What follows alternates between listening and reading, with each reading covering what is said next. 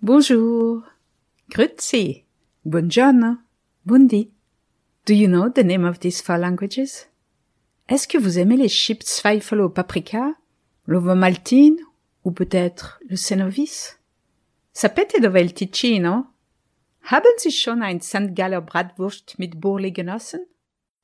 If you answered yes to some of these questions and you don't live in Switzerland, you may be part of the more than 700,000 Swiss citizens who live abroad. Congratulations! This podcast is for you and for the ones who stayed inland but are curious to learn more about why you left. I know that sounds crazy and other irrelevant questions. Welcome to Fifth Switzerland, la cinquième Suisse. I'm your host, Valérie. Bundi. Mon invité aujourd'hui va nous parler de son histoire d'amour avec un pays. Un véritable coup de cœur qui l'a amené à quitter définitivement la Suisse et à aller s'installer à l'autre bout du monde.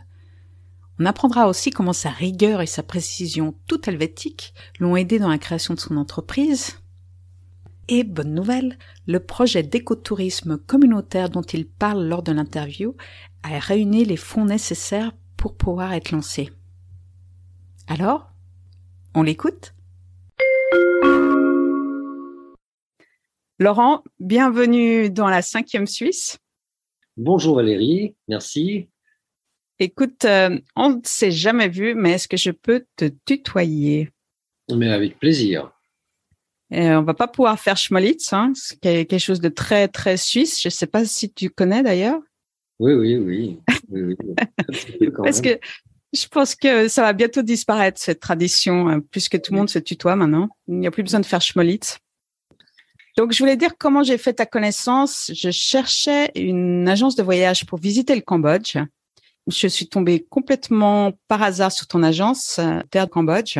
On a parlé au téléphone et je dois dire que pour moi, c'était très bizarre de savoir que tu avais grandi dans la région de Nyon, à Givrin, que tu avais été au collège de Nyon à peu près en même temps que moi. On a parlé du paléo, de la Dolce Vita à Lausanne et je me disais, c'est quand même fou on est à 14 000 kilomètres de distance, donc toi à Siem Reap au Cambodge et moi à Washington, et on était là à partager des souvenirs communs de notre jeunesse, et je trouvais ça assez incroyable. le monde est petit, hein. Donc, pour dire un petit résumé, tu as grandi dans la région de Nyon, tu as fait des études de génie civil à l'EPFL et pendant tes études, en 92, tu as profité de la création d'une force de paix provisoire de l'ONU au Cambodge pour aller visiter le pays. Donc, quelles ont été tes premières impressions alors au Cambodge? C'était très fort parce que c'était une autre planète à cette époque-là. Bon, c'est un pays qui a vécu euh, des choses horribles, qui sortait de la guerre, qui était encore en, guerre parce qu'en 92, il y avait encore les Khmers rouges qui étaient euh, sur le territoire qui occupaient des zones du Cambodge. Donc cette approche de ce pays-là et en contraste avec euh, l'Helvétie fut quand même assez assez fort mais d'un côté fortement positif parce que c'est l'Asie euh, dans toute son authenticité, hein. pas de tourisme, pas d'investisseurs, rien de d'étrangers entre guillemets, je dirais, euh, au Cambodge. Donc c'est une culture que j'ai découverte du jour au lendemain comme ça, de, de manière assez forte. Et donc tu es rentré en Suisse, mais après tu pensais seulement à retourner là-bas, si j'ai bien compris.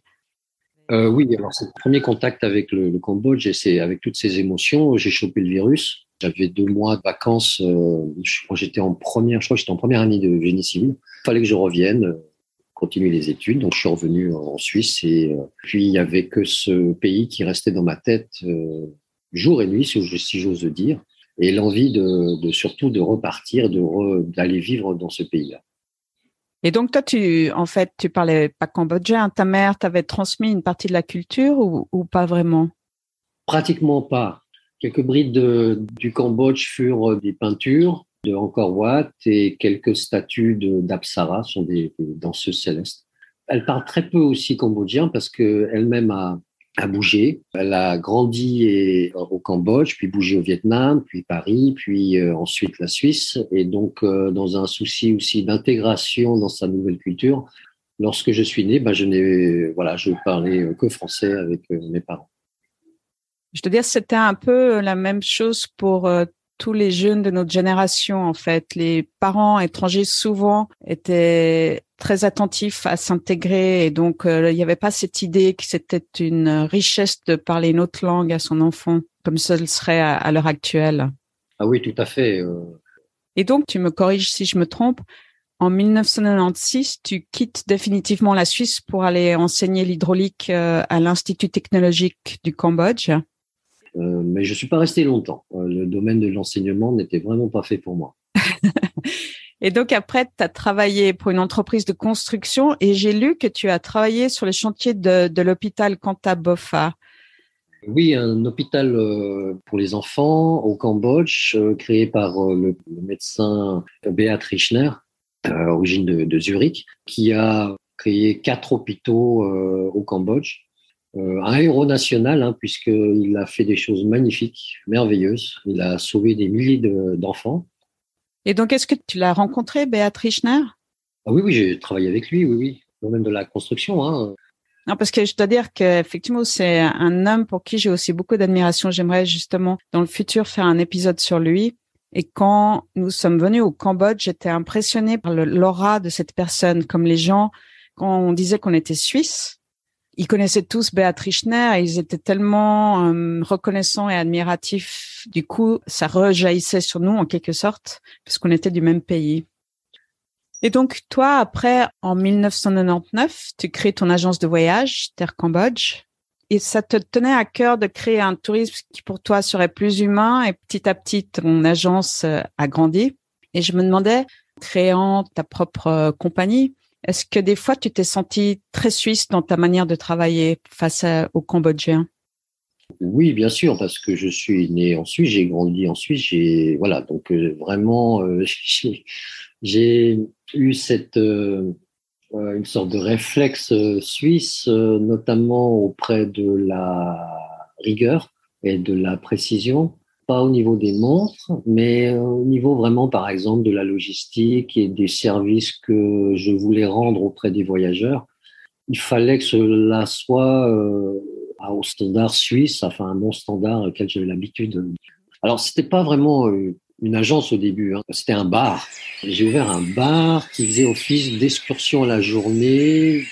Bon, ce sont des excursions qui étaient assez dures hein, parce qu'il fallait marcher euh, au moins 3-4 heures et puis les routes étaient désastreuses.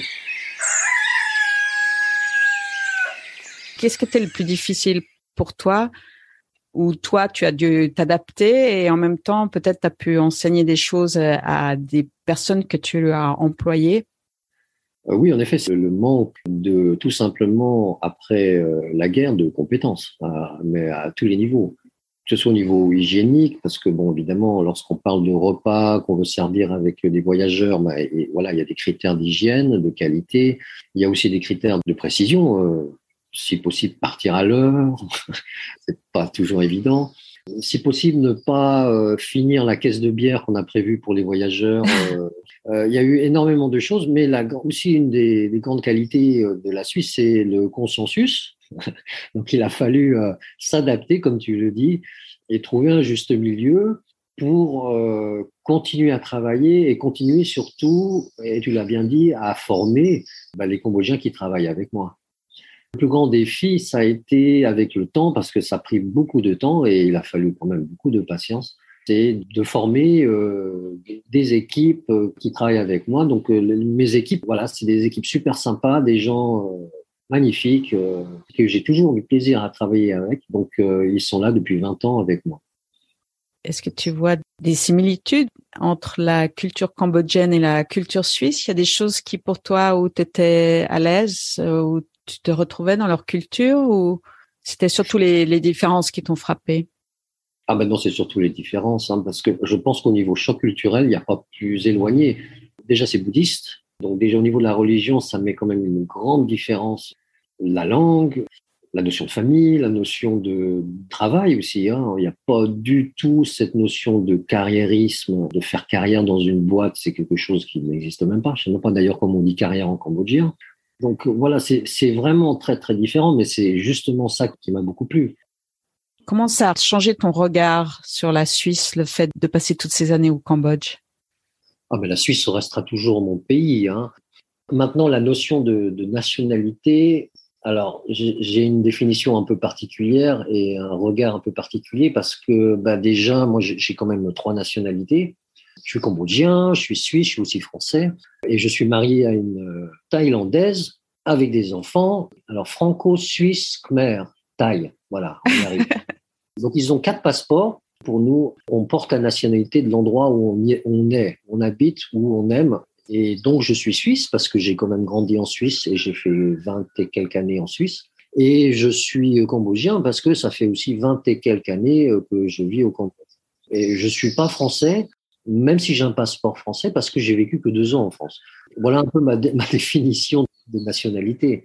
Mais en fait, euh, souvent, les enfants, pour ça, c'est extrêmement intéressant parce que quand tu as des enfants, c'est là que souvent tu te poses la question de ton identité ou ta culture ou, même quelles sont tes valeurs et qu'est-ce que tu veux transmettre à tes enfants. Donc, je ne sais pas si toi, tu t'es posé la question à un moment où ça se fait naturellement. Ou... Non, non, mais c'est une question qui vient tous les jours j'essaye de retirer le positif de chaque culture, d'en faire un mix, un grand cocktail. Et après, on en sort ben, une sorte de règle, de valeur qu'on passe à ses enfants. Euh, et euh, pour revenir à, ta question, disais quand je viens en Suisse, comment je vois la Suisse? Je reste jamais longtemps en Suisse. Donc j'ai un statut de touriste. J'y vais parce que j'aime ce pays, parce que j'ai mes amis qui sont euh, là-bas, alors moi, j'ai la chance d'avoir mes parents qui sont à la retraite et qui euh, ont quitté la Suisse et qui sont venus euh, me rejoindre, nous rejoindre la famille à Simrip. Donc ils habitent euh, à 1,5 km. Donc aujourd'hui, bah, c'est magnifique parce que les enfants peuvent voir leurs grands-parents, alors que c'était pratiquement impossible d'envisager ça avec un tel éloignement. Donc les choses sont bien goupillées. je vois régulièrement mes parents et ça permet de rester en famille. Oui, effectivement, ça c'est vrai que c'est souvent le, problème quand tu décides de migrer dans un autre pays. Il y a un moment où tes parents vieillissent et là, ça commence à poser problème parce que tu es loin et tu aimerais être plus proche pour les aider. Et, euh, et surtout aussi quand tu as des enfants qui connaissent leurs grands-parents, c'est vraiment une des difficultés de l'expatriation bah voilà, une des valeurs pour moi la plus importante euh, qui me tient le plus à cœur, c'est vraiment la notion de famille. Alors, en Asie, elle est, je dirais, presque extrême, hein, parce qu'il y a des absurdités parfois. Hein. Les enfants sacrifient leur vie pour euh, leurs parents alors que je pense que les parents, au moment, à un certain âge, se disent euh, bah, qu'ils aimeraient bien plutôt que leurs enfants fassent leur vie, qu'ils euh, voilà, c'est un peu moins d'eux. On est un peu dans les extrêmes, mais en même temps, c'est quelque chose de très très fort. Et heureusement que dans cette partie du monde, on a cette notion de famille, parce qu'en Asie, euh, c'est la sécurité sociale, hein, c'est la retraite. Hein. Ce sont les enfants qui vont s'occuper des parents, qui vont habiter chez les enfants, qui vont donner de l'argent aux parents c'est quelque chose de très très fort et qui se discute même pas. Hein. Euh, je veux dire, chaque employé, euh, il y a une partie de son argent qui partira pour euh, les parents. le Covid a très bien montré que heureusement il y a eu cette notion familiale parce que on n'a eu aucun backup du gouvernement, donc les gens ont perdu leur travail et sans travail ici, ben on, ne mange pas. Donc il y a eu un phénomène de migration, c'est-à-dire les gens quittent les villes pour aller dans les campagnes pour se réunir en famille sous le même toit parce que ça coûte moins cher et de pouvoir, euh, avec une entraide familiale, de pouvoir manger et puis continuer à vivre. Et je voulais te demander quelque chose par rapport, parce que je sais que tu l'as mentionné au début, que le Cambodge est un pays où il y a énormément de corruption. Et je me demandais comment toi, justement, en ayant été éduqué à la Suisse, comment tu as réussi à t'adapter à ce système oui, tout simplement, euh, les salaires ne sont pas suffisants pour euh, nourrir les familles. Alors, ça veut dire qu'il y a une organisation interne qui se crée pour pouvoir compenser ça. C'est de la survie. Euh, la corruption, à la définition européenne, c'est mal. Et, et c'est à ce niveau-là où je ne suis pas d'accord. C'est mal, oui, parce que tout simplement, en haut, dans les couches du gouvernement et les hautes sphères, ce sont des gens qui ne distribue pas assez et qui garde des sous. Hein. Donc toute la, corruption, elle vient pas du policier qui va demander un peu d'argent à la moto euh, qui passe. mais c'est vraiment la corruption, elle est mauvaise parce que c'est en haut que ça bloque. Donc, en partant du principe qu'en haut ça bloque, il faudra bien que la société continue à, vivre. Et pour cela, euh, il y a une organisation interne qui se fait, mais à tous les niveaux, hein, vraiment à tous les niveaux, où euh, tu peux aider à arrondir les fins de mois. C'est pas forcément mal. C'est nécessaire quand euh, bah, tu l'as fait, hein, tu as été chez l'habitant. Donc chez l'habitant, le gouvernement dit ah non non, vous pouvez pas dormir chez l'habitant, vous devez dormir dans les hôtels parce qu'ils ont leur commission, parce qu'il y a du business euh, et que donc ils veulent que les touristes dorment dans les hôtels, surtout pas chez les gens. Donc plus que ça. Comment on va prélever les taxes là? Donc du coup, on fait une demande spéciale auprès de l'autorité locale en disant oh, est-ce qu'on peut dormir voilà chez le chef du village? En même temps, voilà, on pourrait t'aider euh, comme ça, tu pourrais envoyer ton enfant faire des études. La corruption, pour moi, à ce niveau-là, c'est plus de l'entraide mutuelle. Pour revenir à tes enfants, parce que je suis toujours très curieuse de comment les enfants vivent ces choses-là. Est-ce que tu penses que, par exemple, tes enfants, si maintenant ils allaient en Suisse, que tu penses que pour eux, ce sera pas un choc culturel? Ils vont un peu comprendre ce qui se passe avec ce que tu leur as transmis ce ne sera pas un choc culturel. Donc, ils sont nés en Thaïlande, hein, mais euh, ils ont grandi au Cambodge, à Siem Reap. Vu que le niveau de l'éducation au Cambodge est vraiment très, très, très bas, euh, il a fallu qu'on se débrouille autrement. Donc, on a monté une école euh, française à Siem Reap avec des expatriés. Ça a pris du temps. J'étais tout petit, hein, donc on a eu le temps. Maternelle, ensuite primaire. Et avec le temps, on a été homologué auprès de l'AEFE, c'est l'Association des écoles françaises de l'étranger. En secondaire, c'était pas possible de continuer à, à parce qu'il n'y avait pas assez d'enfants pour justifier, c'était trop cher, il n'y avait pas assez d'enfants pour justifier la, combien, 4, 5, 6 profs spécialisés en géographie, en histoire et tout ça pour quoi, 3, 4 enfants seulement dans l'école, donc c'était pas possible. Donc on a décidé de partir du Cambodge et euh, pendant deux ans on a vécu à Lisbonne. Pareil à l'AFE, donc à l'école française de Lisbonne. Donc ils ont euh, connu euh, la vie européenne sur le vieux continent euh, portugais. Ils ont beaucoup aimé. Un petit peu difficile pour le grand parce que bon, faut pas se leurrer. mes enfants ont grandi dans une sorte de petite bulle, petit nuage rose là, parce qu'ils sont expatriés, parce qu'ils sont ont les moyens que les Cambodgiens n'ont pas de pouvoir suivre des études. Mon fils fait actuellement depuis août ses études à Martigny.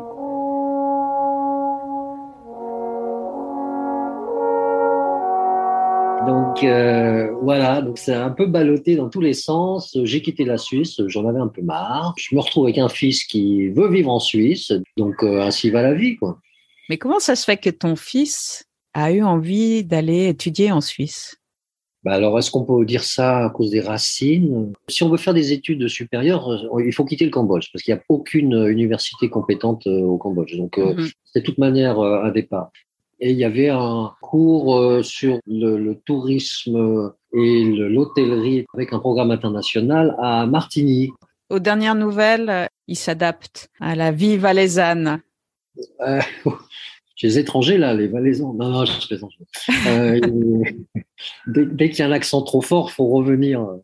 Comment on dit T'as pas peur comme toi à l'époque avec le Cambodge qu'il ait un coup de foudre, euh, je sais pas, qu'il tombe amoureux des montagnes euh, et qu'il décide de faire sa vie là-bas? Oh bah, parlons pas de malheur. Mais euh, non, je plaisante, mais s'il si, décide de vivre en Suisse, ça me va tout à fait. Encore une fois, moi, je vais en Suisse en tant que touriste. Je ne reviendrai pas habiter en Suisse fait sa vie, euh, euh, il pense qu'à revenir au Cambodge, donc il a quand même un attachement très très fort avec euh, le Cambodge, qui était quand même différent de moi. Moi, je voulais vraiment quitter la Suisse pour vivre autre chose. Lui, il connaît le Cambodge, il a déjà ce virus du Cambodge, il est né là. donc, Je sais qu'il reviendra en Asie.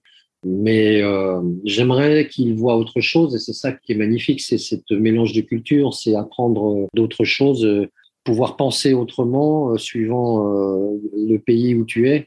Et toi, t'imagines un jour qu'ils viennent alors travailler dans le tourisme euh, dans la région de, de Simrep?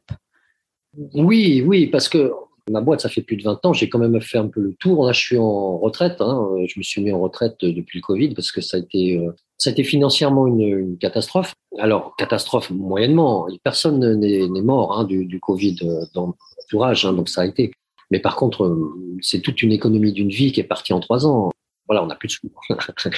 Donc, euh, je garde toujours la boîte parce que dans ma tête, je me suis dit que peut-être un jour, je ne sais pas si les enfants, au bout de trois ans, euh, à être à Pôle emploi, essayer de trouver un boulot, ils se disent, ah, bah, il y a quand même un business du père, du papa qui se trouve à l'autre bout du monde et puis qui marche, hein. donc pourquoi pas le reprendre. Donc, c'est un backup que je prépare pour mes enfants, c'est la raison pour laquelle je garde l'agence. Donc oui, j'aimerais bien qu'ils reviennent ici, mais c'est surtout, c'est très égoïste, c'est surtout pour être proche d'eux, quoi. Pour moi, la plus riche éducation que j'ai pu euh, donner à mes enfants, c'est pas vraiment l'école française, parce que bon, voilà, une école reste une école. Bon, il y a un niveau minimum à atteindre, mais c'est vraiment le, le fait qu'ils habitent dans un autre pays, qu'ils sachent qu'il n'y a pas qu'une seule valeur sur cette planète, mais plein d'autres qui sont tout aussi bonnes et il faut juste euh, aller les chercher. Et dès qu'on a une situation particulière ou même un problème, on saura comment s'adapter puisqu'on a des exemples et qu'on a déjà vécu ce genre de, de choses. Et puis il y a aussi quelque chose de très important, c'est qu'ils ne peuvent pas être nationalistes, mes enfants. C'est impossible. Quatre fois nationalistes, c'est des traîtres. Donc, euh... faut voir, hein, parce que si c'est les matchs de foot, on peut vite changer de nationalité. Hein. En tout cas, Laurent, ça m'a fait très plaisir de parler avec toi de ton parcours de vie hein, qui t'a amené à vivre au Cambodge, à tomber amoureux de ce pays.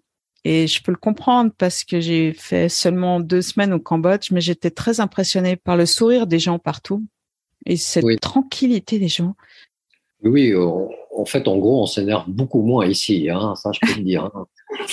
parce, que, parce que voir quelqu'un s'énerver ici, il faut se lever tôt. Hein. Euh, je crois que j'ai rarement vu quelqu'un courir d'ailleurs, maintenant que j'y pense. Ouais, c'est vrai ça. Genre courir à chercher un bus, euh, ça c'est du jamais vu ça. Euh, puis les, les, gens sont vraiment super cool toujours le sourire, euh, toujours l'accueil. Euh, vous arrivez à n'importe quel moment, à n'importe où, on va vous inviter à manger. Illico. Hein. C'est une tradition et une culture du sud-est asiatique, surtout du sud-est asiatique, hein, parce que voilà, l'Asie c'est grand, hein, c'est très varié. Il faut venir au Cambodge, par terre Cambodge d'ailleurs, il y a une très bonne ah bah Oui. C'est la seule fois que j'ai voyagé avec un voyage organisé à l'avance sans m'en occuper moi-même. Et j'ai trouvé ça vraiment super. Organisé à la Suisse. La Suisse, hein, le but étant vraiment que vous rencontriez des Cambodgiens, hein, parce que le voyage, il se fait avant tout par la rencontre. Oui, un monument, c'est bien, c'est beau, euh, mais ça parle pas, ça partage pas tellement de choses. Je pense que voyager, c'est avant tout rencontrer les gens du pays. Ouais, et surtout, alors, c'était très touchant de dormir chez les gens, en fait, d'être dans ces familles. J'ai trouvé aussi le fait d'avoir un guide. Ça nous a permis d'aller vers les Cambodgiens, ce que j'aurais jamais fait en temps normal. Par exemple, si nous étions curieux d'une personne, de ce qu'elle faisait comme travail ou au marché, il allait vers les gens et leur parlait, il leur posait les questions qu'on avait, et donc on pouvait entrer en contact avec les gens. Et ça, je trouve, ça change complètement aussi le voyage. Laurent, je te souhaite tout bon pour la suite. Apparemment, le, le tourisme repart. Euh, en Asie, ça recommence un peu aussi, ça va revenir. Oui, alors euh, on a nos premiers clients il y a deux jours, donc on va péter le champagne là. Euh, ça fait euh, presque trois ans, donc on a eu zéro voyageur. Hein.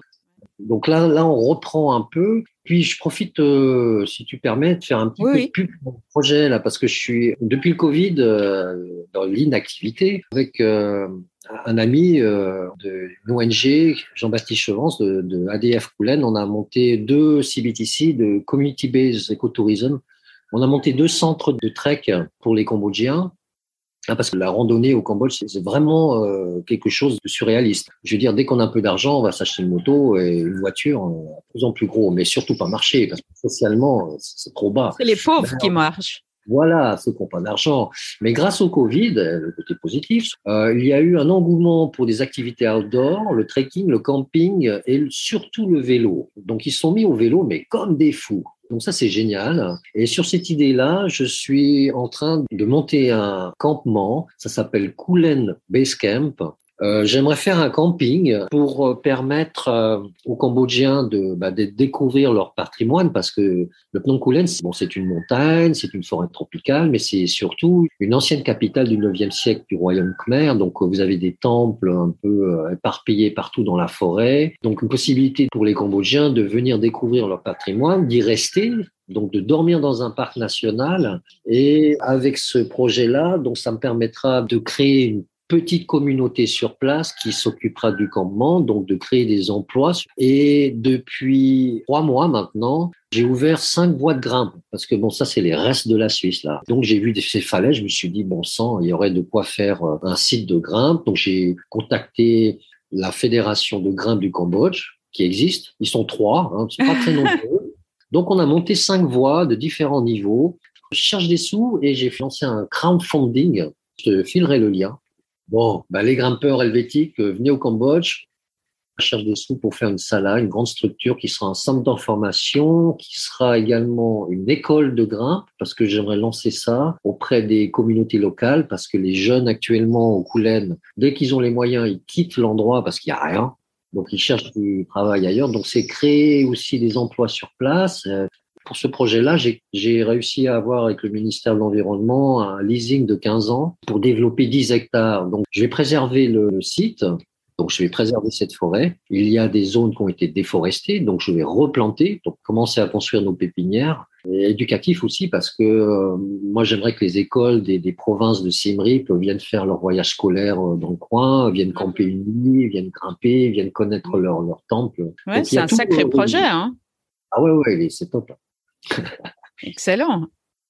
Écoute, Laurent, je te souhaite vraiment que tous ces projets, euh, ça marche super bien et que ça puisse aider ces communautés à connaître leur histoire, à rester sur place, à s'occuper de leur environnement. Je trouve ça génial. Et je te remercie encore d'avoir accepté mon invitation. Bah, c'est moi qui te remercie, Valérie. C'était un plaisir. Et puis, euh, bah, la proposition reste ouverte. N'hésite pas. Première à droite. Tu te retrouves au Coulen. Euh, J'espère qu'il sait revenir un jour. Merci Valérie. Au revoir. Au revoir.